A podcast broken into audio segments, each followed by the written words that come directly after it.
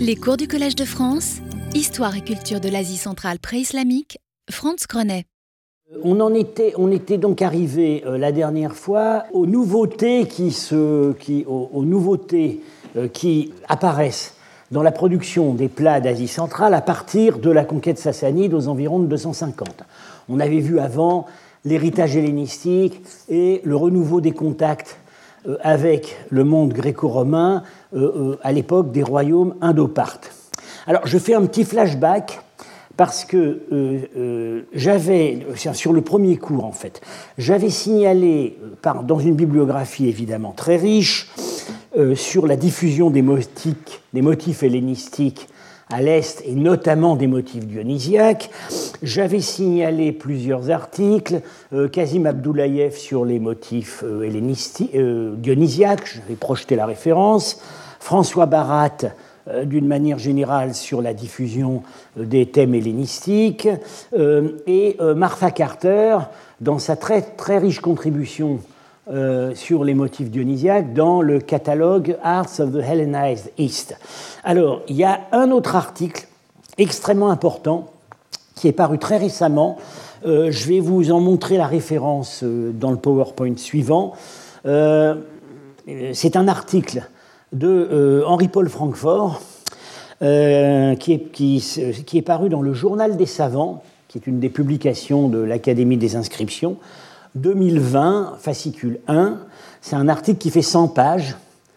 Hein, c'est en fait un livre hein, qui s'intitule Sur quelques vestiges et indices nouveaux de l'hellénisme dans les arts entre la Bactriane et le Gandhara, 130 avant Jésus-Christ, 100 après Jésus-Christ environ. C'est-à-dire qu'il euh, commence à la chute, au départ des Grecs de Bactriane, et il arrive, euh, disons, au moment de la constitution de l'Empire couchant.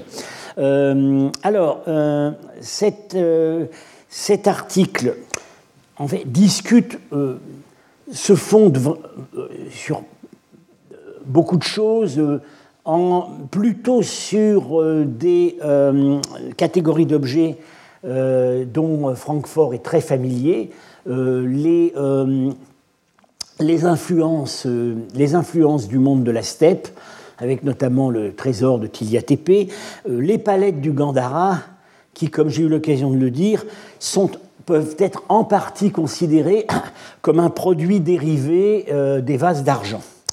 Mais alors, il commente quand même certains vases de la collection Al-Saba sur lesquels j'ai eu l'occasion de parler au premier cours, et notamment, euh, notamment l'extraordinaire plat où, Osmoun Bopearachi, et je suis tenté d'être d'accord avec lui, a identifié le portrait du roi gréco-bactrien Eutydème, euh, environ 130-195 avant notre ère. Euh, Martha Carter pense également qu'il s'agit d'un souverain gréco-bactrien. Elle reproduit l'opinion d'Osmoun sans s'engager tout à fait. Euh, alors, il se trouve qu'Henri-Paul Francfort a une autre opinion, il le date beaucoup plus tard, il le date des environs de notre ère, euh, en se fondant sur un argument euh, précis, enfin deux arguments. C'est que ce type de portrait de trois quarts dans des médaillons, on n'a pas vraiment, on ne connaît pas vraiment d'exemple.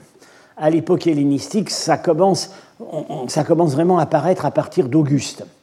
Mais euh, bon, en réalité, euh, ce n'est pas tout à fait vrai. Il, semblerait qu'il euh, y, a un autre roi gréco-bactrien qui a été représenté comme ça, mais je n'ai pas pu avoir encore la photo.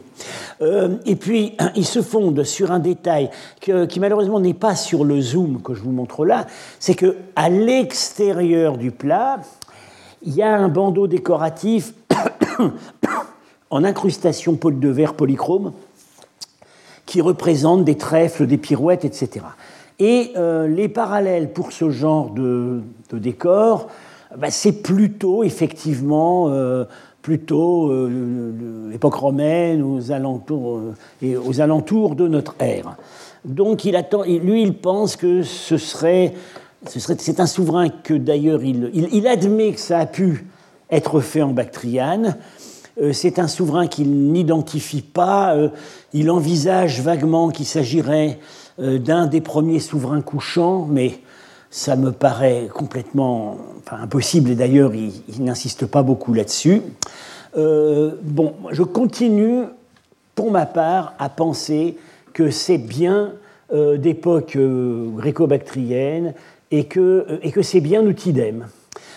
pour une raison que, sur laquelle, que, Francfort ne mentionne pas, c'est que regardez le, la chlamide militaire, hein, le, manteau militaire, avec son attache ici par une fibule et le pli très particulier en V, exactement le même, le même sur ce, euh, ce médaillon dans un plat qui représente euh, Hélios sous les traits d'Alexandre. J'en ai, déjà parlé. Et euh, là, il semble qu'il n'y a pas de discussion sur le fait que c'est hellénistique. Et surtout, celui-là, on sait qu'il vient de euh, la fameuse cache de Narlin, alors d'où viennent plusieurs des plus beaux plats de euh, la collection Al-Sabah. Alors il n'est pas dit que le plat de Tidem vient de là, mais il est signalé qu'il euh, était quand même empilé avec d'autres, puisqu'il y a des traces de corrosion qui ont été, qui ont été restaurées, etc. Donc il vient d'une cache. Bon. Et euh, j'avais donc dit que cet endroit n'est sans doute pas indifférent, parce qu'on est à 120 km au sud d'Aïranoum. Euh, Ce n'est pas un site important dans l'Antiquité, donc c'est un endroit euh, où on s'est arrêté pour cacher quelque chose. C'est vraiment sur la route vers le Gandhara. C'est pas non plus très loin de Bactre. Et mon idée, bon, c'est que c'est ce, que les numismates appellent un décaissement. C'est-à-dire que c'est l'évacuation euh, d'une partie du trésor royal suite à des circonstances euh, troublées. Et évidemment, on pense à la chute d'Aïranoum vers 145, à la chute de Bactre éventuellement peut-être vers 130, et on sait que les, les souverains gréco-bactriens et une partie des colons se sont repliés sur leur conquête indienne. Euh, et par ailleurs, euh, la, série de Nahrin, je l'ai dit aussi, dans certains cas, donne vraiment l'impression euh, d'un service. Enfin, il y a des plats, il y a certains plats, par exemple dionysiaques, qui visiblement dialoguent ensemble. On, a vraiment le sentiment que c'est une vaisselle royale, ou peut-être de temple euh, ou une vaisselle Donc, ce plat de Tidem, euh, enfin ce plat avec ce mystérieux portrait, euh, j'aurais quand même tendance à le mettre là aussi. Alors évidemment, alors, le fait que on n'a pas de parallèle pour cette époque du deuxième autour de, autour de moins 3, autour de moins 200, oui, d'accord, mais euh, euh, on, voit maintenant que dans l'art de cour gréco-bactrien, il y a des choses qu'on n'a jamais vues ailleurs. Tout simplement parce que c'était parmi les souverains les plus riches de l'Antiquité. Ils avaient accès à de très grosses ressources en or et en argent. Ils avaient les dépouilles de l'Inde. Donc, ils avaient les moyens d'attirer à leur cour les meilleurs artistes. Et ce n'est pas par hasard que les plus belles monnaies, les plus réalistes émises dans le monde hellénistique sont les portraits des rois gréco-bactriens. Voilà, alors, euh, donc, euh, c'était ce que je voulais dire sur euh, l'article de Francfort, qui par ailleurs est vraiment excellent et plein de plein, plein d'informations et d'excellentes idées. Alors, excusez-moi, là je dois faire. oui, ah, excusez-moi. c'est là, je vais là. Voilà l'article d'Henri-Paul Francfort. Le plat d'Olis. Donc, j'ai commencé à en parler la dernière fois. Donc, c'est un plat que nous avons publié euh, en Cadane et moi, donc, euh, avec l'autre plat d'idées grasses qu'on va voir aussi. Alors, je dis tout de suite donc, que le plat d'Olis, euh, pour, ceux qui n'étaient pas là la dernière fois, c'est un, une situation très particulière parce que ce n'est pas une fabrication ni iranienne ni centra-asiatique, c'est une fabrication romaine du 1er siècle avant notre ère, mais il se trouve qu'il a terminé sa carrière dans un temple en Bactriane au IIIe siècle, et qu'il faut donc euh, s'interroger sur les, les raisons qui l'ont fait, qui ont fait qu'une œuvre aussi exceptionnelle a fini par aboutir là. Parce que ça compte aussi dans les influences qui se sont exercées sur l'épanouissement de l'argenterie bactrienne à partir du 3e, 4e siècle de notre ère. Alors j'ai dit aussi que donc ce plat euh, a une, une, histoire assez mystérieuse.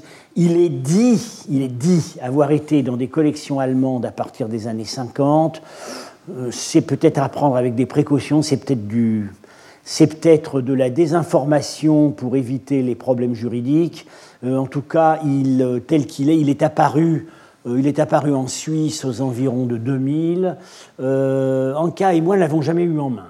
Et entre-temps, alors aux dernières nouvelles, oui, il est acquis dans la collection Byvern qui est en Suisse. Bon, c'est évident qu'il a été trouvé en Afghanistan parce que l'inscription dédicatoire qu'on va voir tout à l'heure euh, l'indique très clairement. Elle est en bactrien. Alors, c'est donc c'est c'est une œuvre romaine, ça tout le monde est d'accord là-dessus. Euh, dans le catalogue Wyvern, il la date assez tard, euh, début 3e siècle de notre ère. Nous, euh, nous pensons que c'est beaucoup plus tôt, beaucoup plus tôt que ça. C'est du premier, milieu 1er siècle avant Jésus-Christ, la fin de la République romaine, et qu'il a été fabriqué sans doute en Italie centrale. Alors, là, là bon, je vous dis tout de suite, c'est une scène de la guerre de Troie. Hein, c'est l'embarquement, l'embarquement des Achéens pour Troie euh, à partir du port d'Aulis en EB et euh, le sacrifice d'Iphigénie. Euh, qui est représenté d'une manière assez allusive. Hein. C'est une œuvre, c'est une œuvre très, disons, c'est une œuvre à clé. Bon. alors, il se trouve que la composition d'ensemble n'a pas de parallèle connu. on trouve, les parallèles sont dans les textes. Les parallèles, c'est dans Homère. Euh, et dans Euripide, Iphigénie à Aulis et Iphigénie en Tauride, mais on n'a pas de parallèle à cette composition. Ce qui ressemble le plus, c'est le plat qu'on appelle le plat, euh, le, plat de, euh, le plat des Scipions, le bouclier de Scipion, qui représente la colère d'Achille, hein, hein qui est furieux parce que Agamemnon, ils sont prêts à en venir aux mains, Agamemnon lui vole euh, sa, concubine, l'esclave Briséis, hein, euh, les armes ici. Bon. Mais cette le, bouclier de Scipion, on le sait maintenant, c'est une œuvre byzantine. C'est du 4e, 5e siècle de notre ère. Alors on n'a que des analogies de détails avec le plat d'Olis. Alors,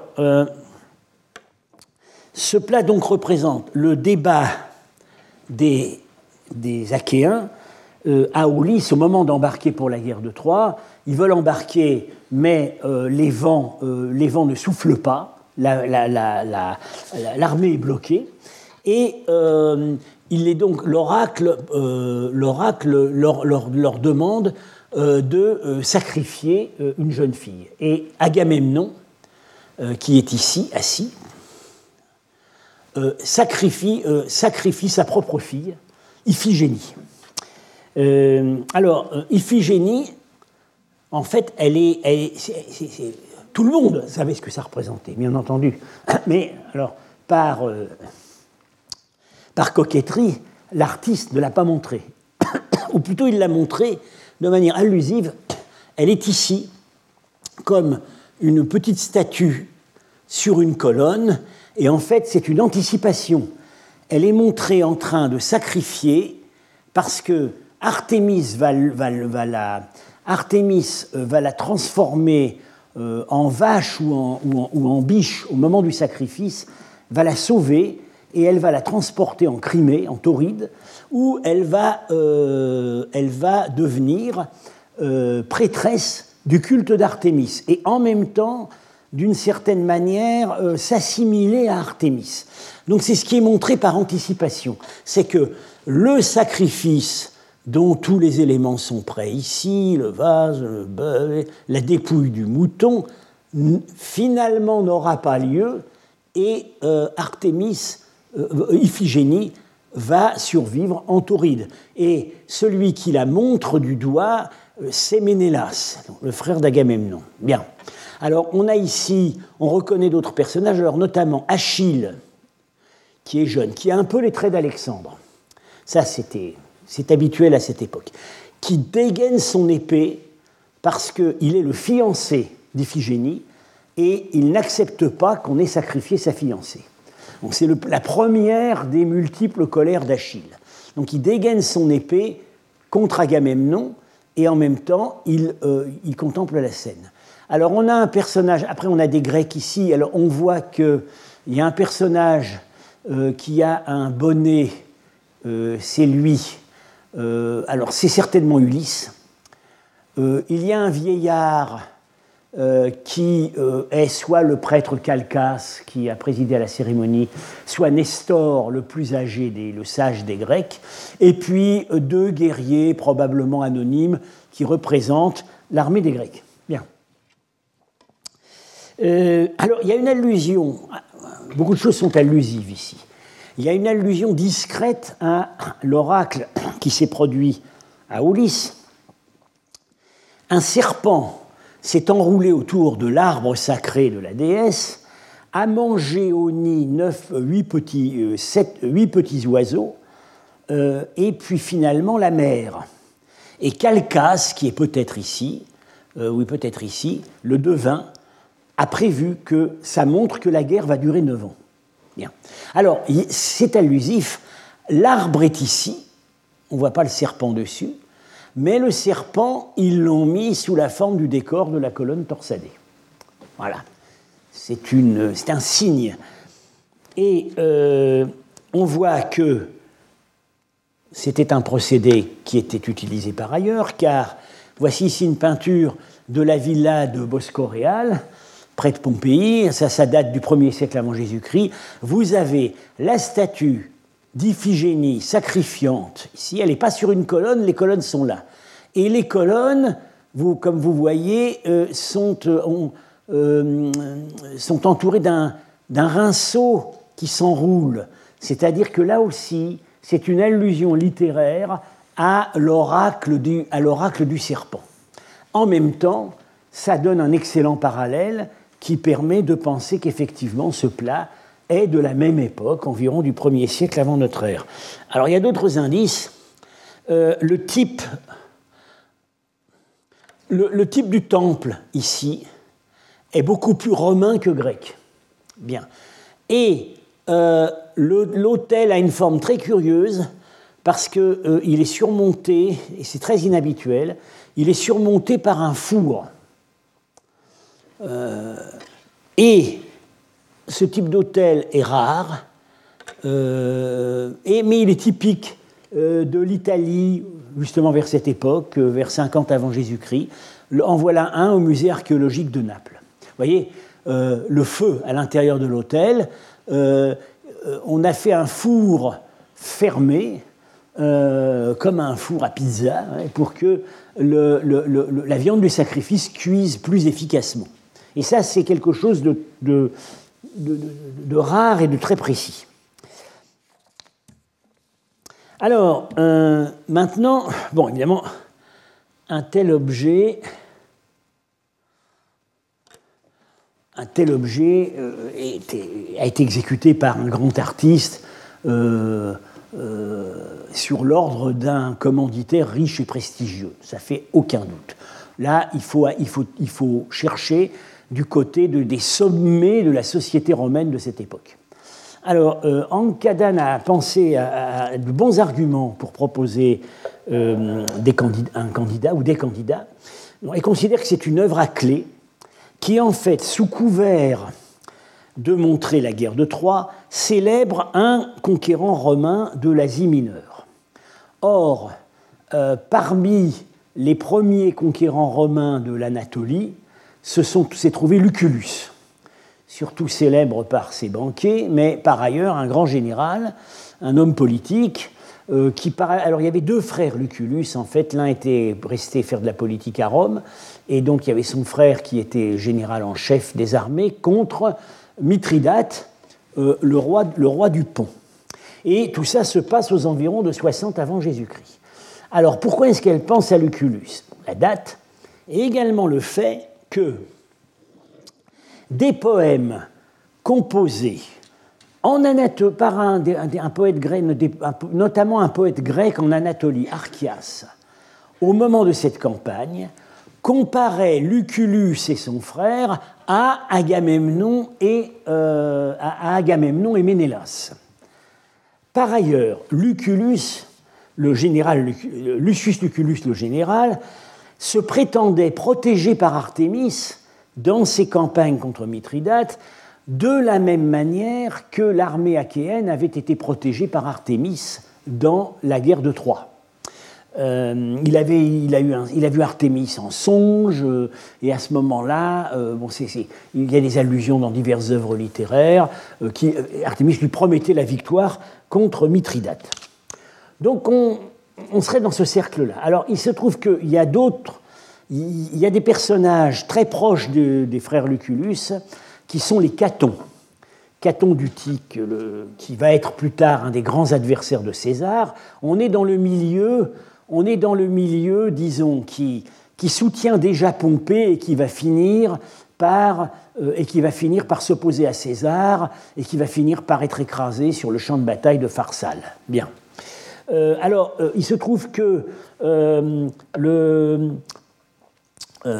oui, voilà, Caton a des liens étroits avec, les Luculli, il, est le, il est le tuteur d'un fils Lucullus, etc. Donc ça pourrait être, voilà, ça nous donne une idée du cercle.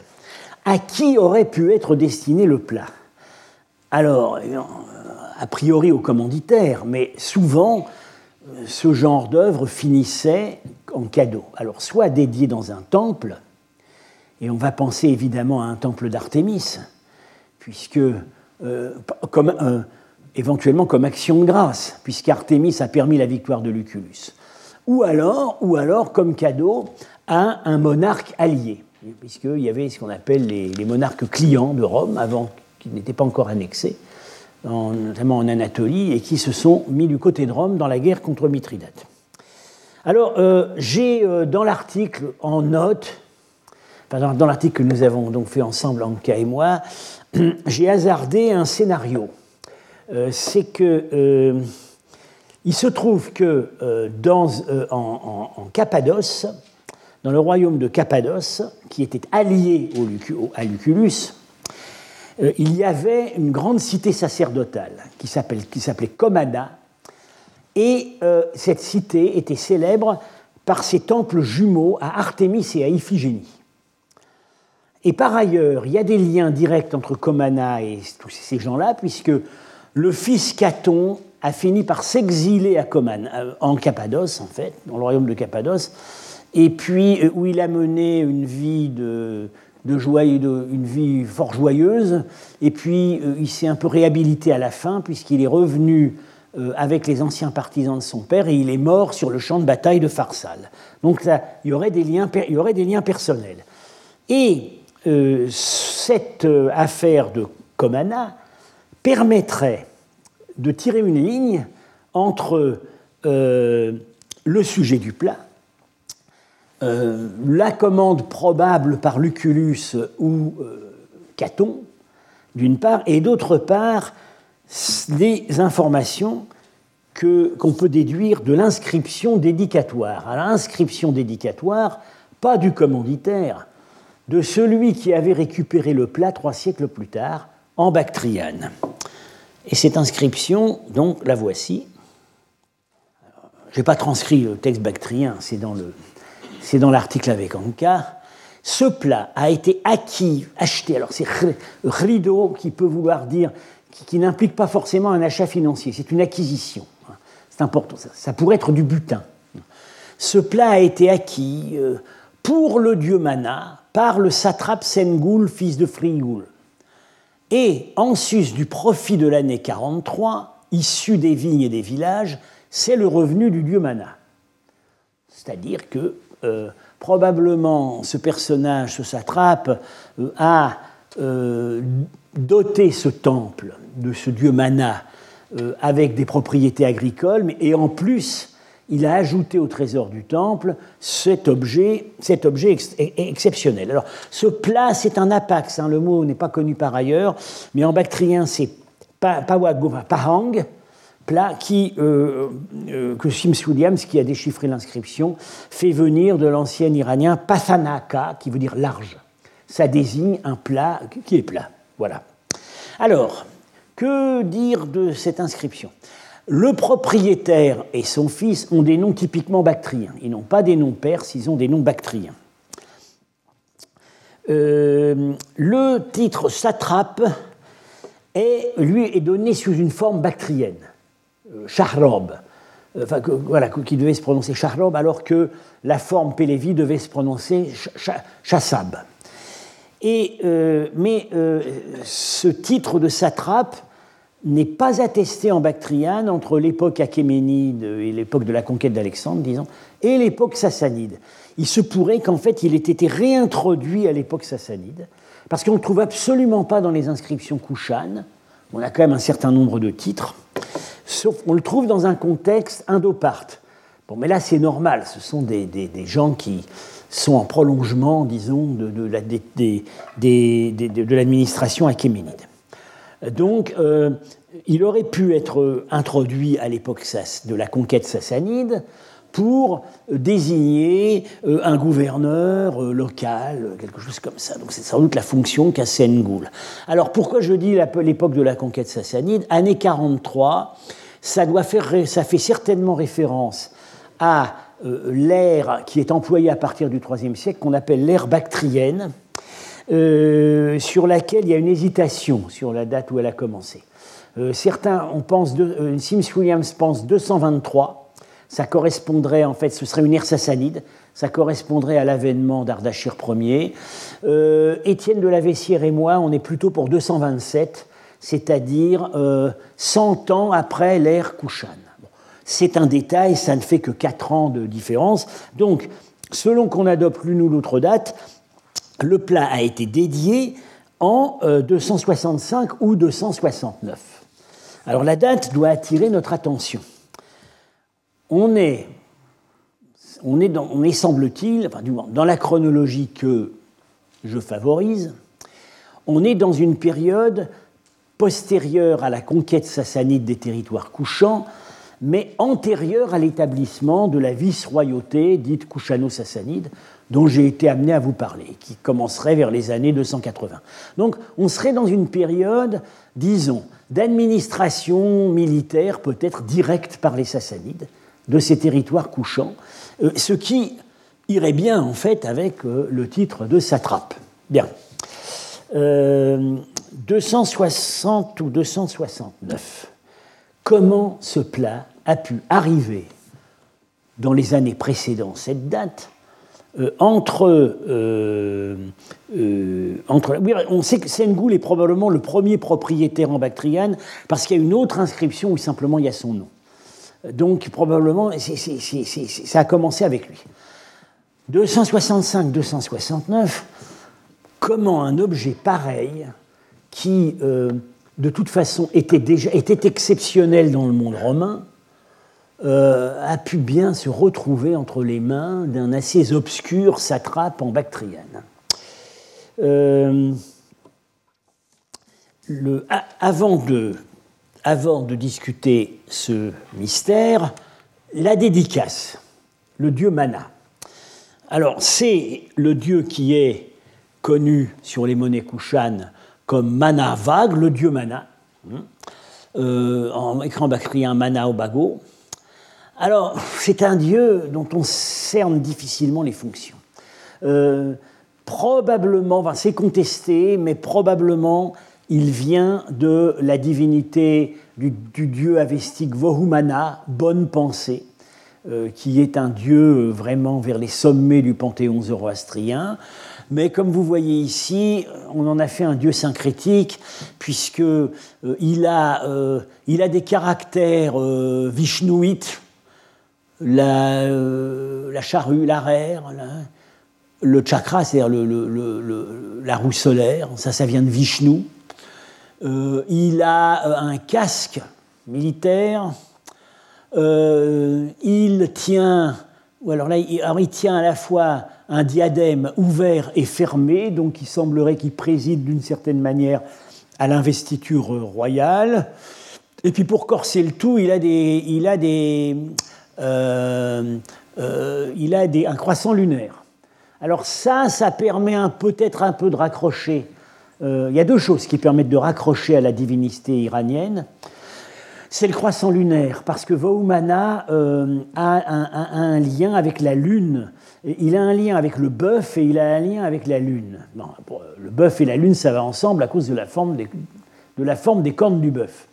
Donc le, un lien avec le bœuf, donc l'agriculture, l'arère ici tiré par des bœufs, la lune, donc ça, nous, ça irait chercher un peu du côté, effectivement du côté de la divinité avestique, mais on ne comprend pas très bien ce que viennent faire les allusions à Vishnu euh, et le casque, qui indique, semble-t-il, une fonction militaire. Alors, c'est un des seuls dieux couchants qui est assis sur un trône. Or, là aussi, ça permet peut-être de raccrocher quelque chose. Dans les récits sur l'arrivée de l'âme au paradis, il est dit que l'âme est accueillie au paradis par Vahumana qui se lève de son trône d'or. Donc, ça doit être Vahumana. Ça nous mène pas très loin, parce que euh, on ne voit euh, ce temple de Vahumana, on ne sait pas du tout où il était, on ne sait évidemment pas où le plat a été trouvé. Euh, alors, les grands temples couchants connus, sur Kotal et Rabatak, ça n'a pas l'air d'être ça, parce qu'à Rabatak, on a une liste de divinités, il n'est pas là-dedans. Et sur Kotal, on tend quand même plutôt maintenant à euh, l'associer d'une part à la victoire et d'autre part à, euh, euh, disons, une iconographie de type shivaïte, ce qui irait plutôt tiré du côté du dieu Wesh, voilà, Vayu, Shiva. Euh, donc, c'est, on ne sait pas ce qu'il vient faire là-dedans. C'est un temple qui doit être ailleurs et, qu'on n'a pas trouvé. Bien. Alors, comment ce plat a pu arriver, aboutir dans, euh, ces circonstances? Euh, Alors, on pense le commerce. Le commerce, ça paraît quand même peu probable pour un objet aussi ancien, trois siècles avant la dédicace et aussi exceptionnel. Alors on va dire cadeau diplomatique. Mais cadeau de qui à qui? Euh, C'est pas un cadeau des Sassanides, euh, c'est pas un cadeau, euh, euh, pas un cadeau de Rome aux Sassanides. C'est pas possible à cette époque où ils sont en période d'affrontement maximal. Alors on pourrait penser à du butin. Alors il se trouve que la deuxième et la troisième grande campagne du roi sassanide Chapour Ier contre les territoires romains s'est situé entre 253 et 260. C'est-à-dire quelques années avant le moment où le satrape Sengoul a dédié ce plat dans un temple. Cette campagne a été extraordinairement euh, euh, dévastatrice. Euh, Antioche a été pillée deux fois. Et par ailleurs, on sait que, euh, enfin, c'est avéré en tout cas pour les époques ultérieures, que systématiquement, les Sassanides emmenaient dans leur campagne lointaine des représentants des élites des pays qui venaient de conquérir. Euh, euh, c'était une façon de pacifier simultanément deux territoires. Hein. On enlevait les élites militaires qui auraient pu fomenter des rébellions sur l'arrière, et en même temps, on utilisait leur euh, capacité militaire euh, dans des campagnes. Alors, on sait très bien que, euh, au, 3 au 4e siècle, par exemple, c'est avéré, Chapour II, dans sa campagne contre, contre Rome, amène avec lui des, des, gens des territoires couchants. Bon. un peu plus tard, Kawad aura des contingents eftalites Hein, qui iront combattre euh, euh, du côté de la Turquie actuelle. Donc, il n'y a pas de. Euh, or, comme Chapour Ier a probablement assujetti les territoires couchants vers 250, ce serait tout à fait logique qu'il ait emmené des membres de l'élite militaire partagés pour les calmer en leur donnant une part du profit des grandes campagnes à l'ouest. C'est exactement ce que feront les tsars. L'Asie centrale a été en partie conquise avec des, officiers polonais qui étaient insubordonnés en Pologne et qui, arrivés en Asie centrale, sont devenus de très grands fidèles de, la chrétienté et du tsar. Euh, ils ont beaucoup fait ça, les tsars ont beaucoup fait ça avec les, caucasiens. Euh, euh, alors il y, a une, un rapprochement à, travers les siècles que, que je cite assez souvent parce qu'il est quand même saisissant à la fin de l'Empire sassanide, sous, euh, sous Roslo II, dans la dernière campagne à l'Est contre la, Bactriane, contre Bactre, euh, est commandée par euh, un général, un prince georgien qui s'appelle Sempat Bagratouni. Bon, à Borodino, qui commande la cavalerie d'Alexandre II contre Napoléon? Bagration, c'est la même famille. C'est la même famille, c'est les mêmes procédés. Bien. Euh, alors, il se trouve que euh, dans la troisième campagne de Chapour, je m'excuse, c'est assez petit sur l'écran. Euh, bon, vous voyez, il est parti donc comme d'habitude de, de, Et puis là, la première campagne, c'était des raids rapides et brutaux. Et là, ils se remplissent les poches systématiquement. Hein. Ça, c'est la liste des villes prises et pillées dans la troisième campagne de Chapour, d'après sa grande inscription euh, dite de la Kaaba de Zoroastre. Alors, euh, toutes les villes de la côte y sont passées. Et puis, ils ont fait, ils ont fait des incursions plus au nord, Césarée, euh, Sébastia, c'est-à-dire Sivas aujourd'hui en Turquie. Et voilà une ville qui apparaît là, qui n'est pas du tout sur la route de l'invasion. C'est un, visiblement, c'est un écart. C'est Comana, la ville avec ses temples d'Artémis et d'Iphigénie. Alors, je suis, je pourrais jamais le prouver évidemment, mais je suis très tenté de penser que ce qui a amené l'armée de Chapour à Comana, c'est les richesses des temples. Et que dans les richesses du temple, il y avait ce plat. Qui à ce moment-là serait tombé dans le butin du satrape Sengoul, qui faisait partie de l'armée, c'était sa part de butin, et puis quelques années plus tard, il en, fait don euh, au euh, temple de Vohumana, euh, de, de, Mana, en Bactriane. ce qui nous échappe complètement, là, c'est la, la continuité sémantique, parce que on a beau chercher, on a cherché avec Anka, quel sens cette scène, cette iconographie aurait pu avoir pour un Bactrien au service des Sassanides? Euh, euh, la célébration de la guerre de Troie, euh, c'est plutôt quelque chose c'est un souvenir plutôt que les Romains entretenaient contre les Iraniens, puisque les Troyens ben, c'était les précurseurs des Iraniens. Voilà. Alors, euh, euh, a priori, on peut se dire que c'est uniquement la valeur de l'objet euh, qui lui a valu d'être déposé dans ce temple. Et puis, comme je l'ai dit précédemment, mes cours de l'année dernière, la valeur de l'objet, c'est le poids en argent. La, valeur artiste, le travail de l'artiste, c'est un plus, mais c'est pas l'essentiel. Ce qui fait, c'est le poids en argent qui compte avant tout. Euh, voilà donc ce qu'on pouvait dire sur ce plat. Alors, donc cette époque voit euh, par euh, les pillages dont il semble qu'on est là, le témoignage unique, une réactivation de l'importation d'œuvres de prestige romaines euh, en Bactriane. Mais euh, il y a aussi, euh, on, voit, à la même époque une production locale qui redevient extrêmement féconde et diverse, alors que, comme je l'ai signalé, on avait vraiment, on, trouvait, on trouvait rien pour l'époque Kouchan, absolument rien. pour les, bon, sous les Indo-Parthes, il y a des imitations d'œuvres gréco-romaines, mais rien en bactriane à l'époque couchane. Et soudainement, justement à partir de cette deuxième moitié du IIIe siècle, on voit que euh, on, saisit un très grand dynamisme dans cette catégorie artistique.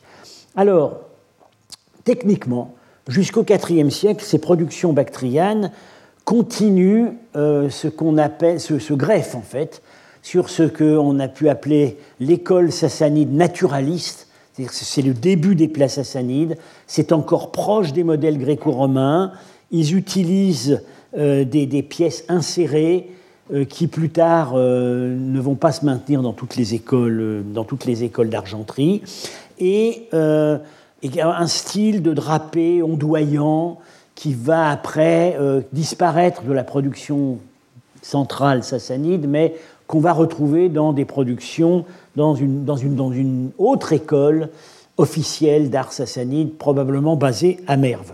J'en ai déjà parlé, je vais être amené à en reparler. Alors, pour ces les créations de, euh, de cette époque de la conquête sassanide, je montre très rapidement des plats sur lesquels je vais maintenant m'arrêter.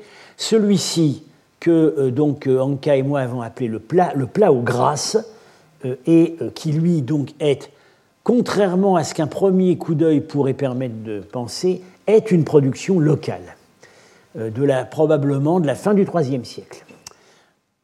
Ce plat, euh, qui est probablement aussi de la fin du IIIe siècle, et qui est vraiment, lui, bien dans l'école naturaliste sassanide, c'est ce que j'appelle le plat d'Ormis d'Ardachir, parce que euh, c'est celui qui l'a commandé. on ne sait pas quelle fonction il exerçait, mais il, a, il, a, il, a, inscrit son nom. dans le même répertoire de chasse euh, un plat dont je vais être amené à parler parce qu'il pose un problème. Il est fabriqué à l'Est, certainement. Peut-être du côté, peut-être c'est l'école de Merve, probablement même, mais euh, il y a discussion pour savoir si, euh, si, ça représente le roi sassanide Chapour II ou un souverain local, voilà, le Kouchano-Sassanide. Et puis enfin, on va parler aussi de ce plat qui est l'un des probablement l'un des seuls plats où on peut à peu près, à, coup sûr, reconnaître un roi Kouchano-Sassanide dans une scène d'investiture et de banquet. Alors c'est un répertoire intéressant parce que c'est à la fois du sassanide très officiel et de l'anecdotique comme on va euh, en trouver euh, de plus en plus dans cette production, dans cette production de l'Est. Alors, Commençons par le plat aux grâces. Alors là aussi, une histoire, euh, une histoire très nébuleuse. Bon. c'est sûr qu'il a été, il a, il a été acquis dans les, dans les années 50. Là, c'est une information assez fiable, pas comme pour le plat d'Olis, dont on nous dit aussi qu'il aurait été acquis dans les années 50. Bien alors là, c'est sûr, il, il, a été acquis en Afghanistan par un, homme d'affaires grec, M. Paléologou, euh, qui euh, faisait affaire à Karachi. Euh, et on, a même le nom de l'antiquaire chez qui il l'avait acheté. J'ai essayé, j'ai essayé de faire une enquête auprès de, gens qui avaient vécu à Kaboul à cette époque. bon, il s'agit en fait de, d'Orlando Shinasi et de Mei Shinasi, sa femme, qui, est par ailleurs, elle, une, éminente historienne de l'Afghanistan. Orlando Shinasi a une galerie, d'art. Il était à Kaboul dans les années 50. Il n'a jamais entendu parler ni de M. Paléologou, ni du. Euh, et connaissait, semble-t-il, pas non plus du marchand. Enfin, voilà, c'est ce qu'on nous dit. Et puis, euh, donc, ce plat s'est retrouvé à Athènes où pendant 40 euh, ou 50 ans, il était, sur la cheminée de la famille Paléologou. Euh, personne, personne en Grèce ne pouvait dire vraiment ce que c'était. Euh, on le sait parce qu'on a des photos, des photos du salon de la famille Paléologou avec cet objet sur le buffet. Il n'y avait aucune étude scientifique n'a été menée. De toute façon, je pense qu'à cette époque, on n'avait pas les moyens de, on n'avait pas les, connaissances qui permettaient de la faire. Puis, il y a quelques années, Anka et moi apprenons qu'il a été acquis par une galerie londonienne, dont là on, là on a pu y aller, on a pu le tenir en main, on a eu toutes les autorisations nécessaires, euh, nous l'avons publié. Euh, alors depuis, on dit, on dit qu'il a été vendu à l'émir du Koweït. Euh, mais voilà, je ne peux pas en dire plus. alors la conservation de cet objet est absolument remarquable. Il y a vraiment une usure, mais très superficielle. Ce qui est certain, c'est que l'usure a fait disparaître toute trace de dorure. Or, la dorure, c'est évident qu'elle était là, parce que le geste, par exemple, de l'arrange de la fille qui arrange son voile, ici, ne peut se comprendre que si le voile était indiqué à la dorure. Euh, donc c'est une dorure partielle. De toute façon, tous ces plats euh, avaient à l'origine des dorures partielles.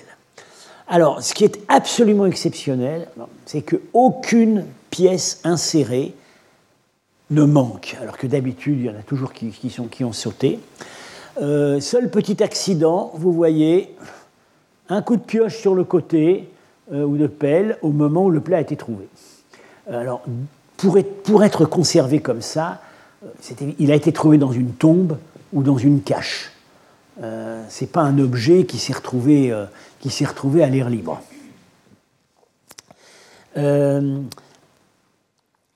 alors, il est, bon, il, est d'une certaine façon, il pose un problème, beaucoup plus de problèmes artistiques que le, précédent, le Pladolis, parce que euh, pour le Pladolis, on, on, voit très bien, on est, en terrain très sûr. Œuvre romaine, premier siècle avant Jésus-Christ, on, est dans ce répertoire. Ici, il y a une contradiction très gênante entre le caractère euh, purement grec euh, de, de, l'iconographie. Enfin, c'est ce qu'il y a de plus grec dans tout ce qu'on a de Sassanide. Euh, et puis, certains détails d'exécution et de style qui rappellent à la fois euh, le Gandhara et surtout l'argenterie sassanide ancienne. Alors, du point de vue technique, c'est une coque simple. De toute façon, aucun plat sassanide authentique n'a une coque double, sauf il y en a deux qui ont pensé que les plats sassanides avaient des coques doubles. Euh, certains historiens d'art jusqu'aux années 80 et les faussaires qui lisaient les historiens d'art et qui donc ont fait des plats à coque double, comme faisaient les Romains. Sauf que maintenant, on sait que oh, les plats authentiques, les seuls plats à coque double sont des plats post-sassanides. Les plats authentiques n'ont pas de coque double. Euh, c'est lourd, ça fait 2,5 kg. Je peux dire, je l'ai tenu en main. Euh, c'est pas quelque chose euh, qu'on met facilement sur sa table. Euh, et donc, de manière extrêmement subtile, beaucoup de pièces, de, détails, notamment dans les corps, ont été exécutés à froid par martelage et insérés dans la coque. Alors, il faut, faut, vous rendre compte tout de même de la prouesse technique. Quand la coque est simple, quand la coque est double, bon, on peut toujours mettre des, mettre les pattes entre les deux épaisseurs. Quand la coque est simple, il faut faire une incision en V dans laquelle vous allez insérer la. Euh, et alors, assez souvent, euh, sur les places sassanides qu'on a, c'est tombé, euh, ça s'est détaché. Là, absolument pas. Absolument pas. Les sutures sont parfaites.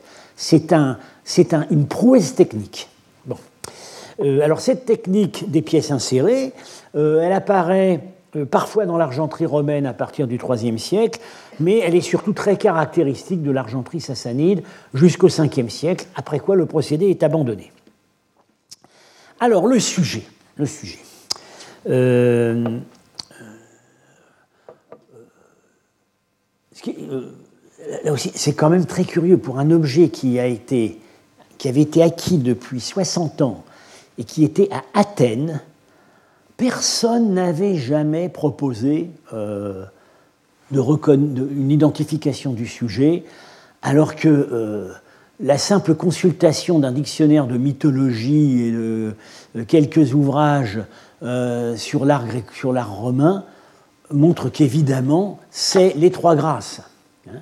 les trois grâces qui sont dans, dans certaines versions des filles de Héra, et, ou alors des filles adoptives de Héra. Les trois grâces, ce sont trois sœurs qui, qui sont des, symboles de la séduction et de la fécondité. Euh, c'est très érotisé, le thème des trois grâces. D'ailleurs, il, est, il, est, il, est, il, est, il, est, euh, il est illustré dans l'art de la Renaissance, euh, y compris jusqu'à Rubens. Il, alors, vous avez donc les, les, trois sœurs, et l'une d'elles, la plus jeune, Pacifée, est en train de se marier. Donc elle arrange son voile, vous voyez.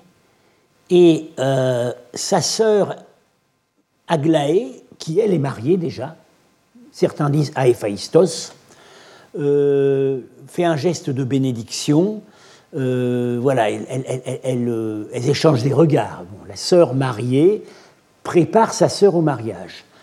Et ici, pensive sur son, la paume de sa main, eh ben, c'est la sœur célibataire.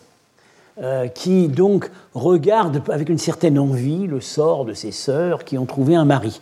Alors elle, euh, elle a son nom est un peu instable hein, dans, les, dans les sources. Alors, euh, en bas, réapparaît la même Pacifée en jeune mariée sur sa couche dans, la chambre nuptiale dont le toit est en fait symbolisé, le plafond est symbolisé par cette ligne ici, euh, et euh, un, petit, un petit amour avec une torche et des ailes court vers elle. Alors en fait c'est son mari, son mari, Hypnos, le dieu du sommeil. Euh, c'est pas très, c'est pas de très bon augure pour la nuit de noces, mais bon, c'est Hypnos qui parfois est représenté comme un petit, un petit amour et parfois comme un jeune homme. Bien.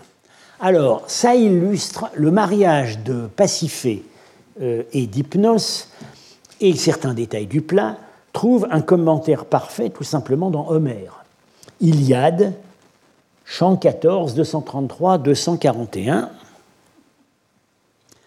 Héra a besoin des services d'Hypnos, parce qu'elle a besoin de faire endormir Zeus. Euh, alors une fois, elle a utilisé Hypnos pour endormir Zeus pour assouvir sa jalousie. Et puis une autre fois, là, la cause est plus noble. Euh, on a besoin d'endormir Zeus pour qu'il euh, ne s'oppose pas à ce que Héra demande l'aide de Poséidon pour aider les Grecs. Donc il faut endormir Zeus. Donc elle, elle convoque Hypnos. Hypnos, roi de tous les dieux, roi de tous les hommes, tu as déjà prêté l'oreille à ma voix. Cette fois encore, entends-moi et je t'en saurai gré chaque jour à venir. Je t'en supplie, endors sous ses sourcils les yeux brillants de Zeus, dès que je serai étendu amoureusement dans ses bras. Je te donnerai en échange un présent, un beau siège indestructible en or. C'est mon fils Héphaïstos le boiteux qui le fabriquera et l'ouvrera lui-même. Au-dessous, il mettra un appui pour tes pieds, et tu pourras y poser tes pieds luisants pendant les festins. Alors, réponse d'Hypnos. Hypnos a grande joie et lui dit en réponse Jure de me donner une des grâces, pacité, qu'aussi bien je désire et depuis toujours. Il dit, et Héra, la déesse au bras blanc, n'a garde de dire non. Alors, hein, vous voyez, le siège, le, trône fabriqué par Héphaïstos sur l'ordre de Héra, Héphaïstos qui est, plus ou moins l'un des maris d'Aglaé. Le trône, magnifique, et le euh, tabouret pour poser les pieds. Donc c'est l'illustration exacte du passage d'Homère. Et voilà Hypnos. Euh, alors, dans ce, récit a été exploité dans l'Antiquité, dans la littérature antique, comme, euh, disons, euh, le, modèle de l'union conjugale. Sénèque, par exemple, en, parle beaucoup. Donc, le, thème, le thème était dans l'air. Alors donc voilà, elles s'appellent aussi les carites. Hein, les carités, donc charisme, elles ont un pouvoir un peu magique. Donc, elles sont identifiées ici, Pacité, Aglaé. Celle-là, on a mis un point d'interrogation parce qu'elle a des noms différents selon les sources. Donc certainement, l'artiste qui a fait cette œuvre, ou le modèle, lui donner un nom, mais on ne sait pas lequel des noms il lui donnait. Et donc ici, à nouveau, Pacité et Hypnos. Alors, le thème des trois grâces est illustré à diverses reprises et il a une, une certaine notoriété à l'époque de Caligula donc vers 40 après Jésus-Christ. Euh, alors, euh, euh, vous verrez, on, suppose que le modèle de notre plat, en fait, vient d'Alexandrie. Et Caligula, bon, c'est pas une monnaie frappée à Alexandrie, mais Caligula a des liens étroits avec Alexandrie. Il est l'arrière-petit-fils de Marc-Antoine. Et il a représenté ici les trois grâces, mais avec les noms de ses sœurs. Voilà. Alors ses sœurs, qui semble-t-il, étaient pour lui un peu plus que ses sœurs. Euh, les, trois, les, trois, grâces de Minu. Et voilà Hypnos, avec sa, torche, voilà, qui se précipite dans la chambre nuptiale. Alors, euh, on suppose que au moment de l'union, il va, perdre sa forme de petit, euh, de petit garçon et qu'il va prendre une forme de jeune homme.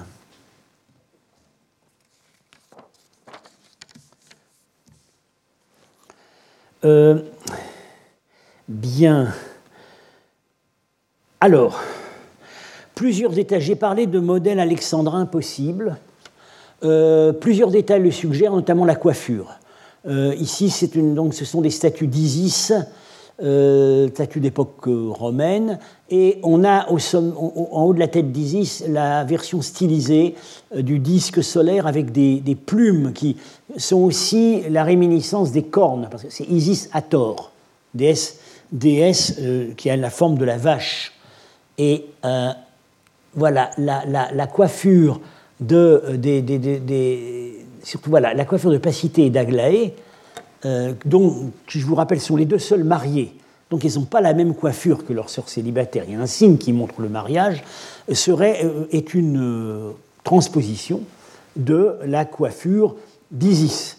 Or, les dames, Isis est aussi la déesse du mariage. Les dames romaines avaient une statuette d'Isis dans leur, dans, dans leur chambre. donc, alors, avec un raisonnement. Alors voilà, oui, l'arrangement du voile de la mariée, bon, c'est la célèbre peinture de, de, trouver à Rome les noces aldobrandines, euh, euh, qui, où il y a d'ailleurs diverses interprétations quant à l'identité de la jeune femme. Elle a un, elle a un voile que euh, une autre fille lui arrange. Donc c'est ce qu'on a ici. Bien. le euh, Ankadan, avec euh, divers arguments, pense que euh, le modèle ultime donc, serait venu d'Alexandrie, peut-être ça tournerait autour de l'époque de Cléopâtre, vers 40, 30 avant Jésus-Christ. alors, ce qui est quand même intéressant à rappeler, c'est que où est-ce que Cléopâtre a essayé d'exfiltrer son fils Césarion pour qu'il échappe, euh, échappe aux griffes d'Octave, quand Octave prenait Alexandrie? Elle l'a mis, mis, dans un bateau pour l'Inde. Euh, et euh, elle l'avait certainement pas envoyé les mains vides. ceci dit, bon, il n'a pas pu monter dans le bateau, son précepteur l'a trahi en lui faisant croire qu'Octave euh, voulait, euh, n'avait rien contre lui, et puis on l'a fait assassiner. Mais ça montre que, à l'époque de Cléopâtre, c'était évidemment aussi avant et aussi après, mais à l'époque de Cléopâtre, il y, a, il y, a, des liens directs entre la cour d'Alexandrie et les ports indiens. Et alors là, donc, je vais être amené à on revient à quelque chose dont j'ai été amené précédemment à parler, c'est euh, les textes qui nous parlent d'une importation, d'importation d'argenterie euh, et de vaisselle d'or précieuse dans euh, les ports de la côte indienne dans, soumise au royaume indoparte, hein, Barbaricum et Barigaza. Hein, le texte du périple de la mer Érythrée, où on voit que les princes locaux récupère en tribut des vases d'or, de, la, de la vaisselle, des vases précieux d'argent.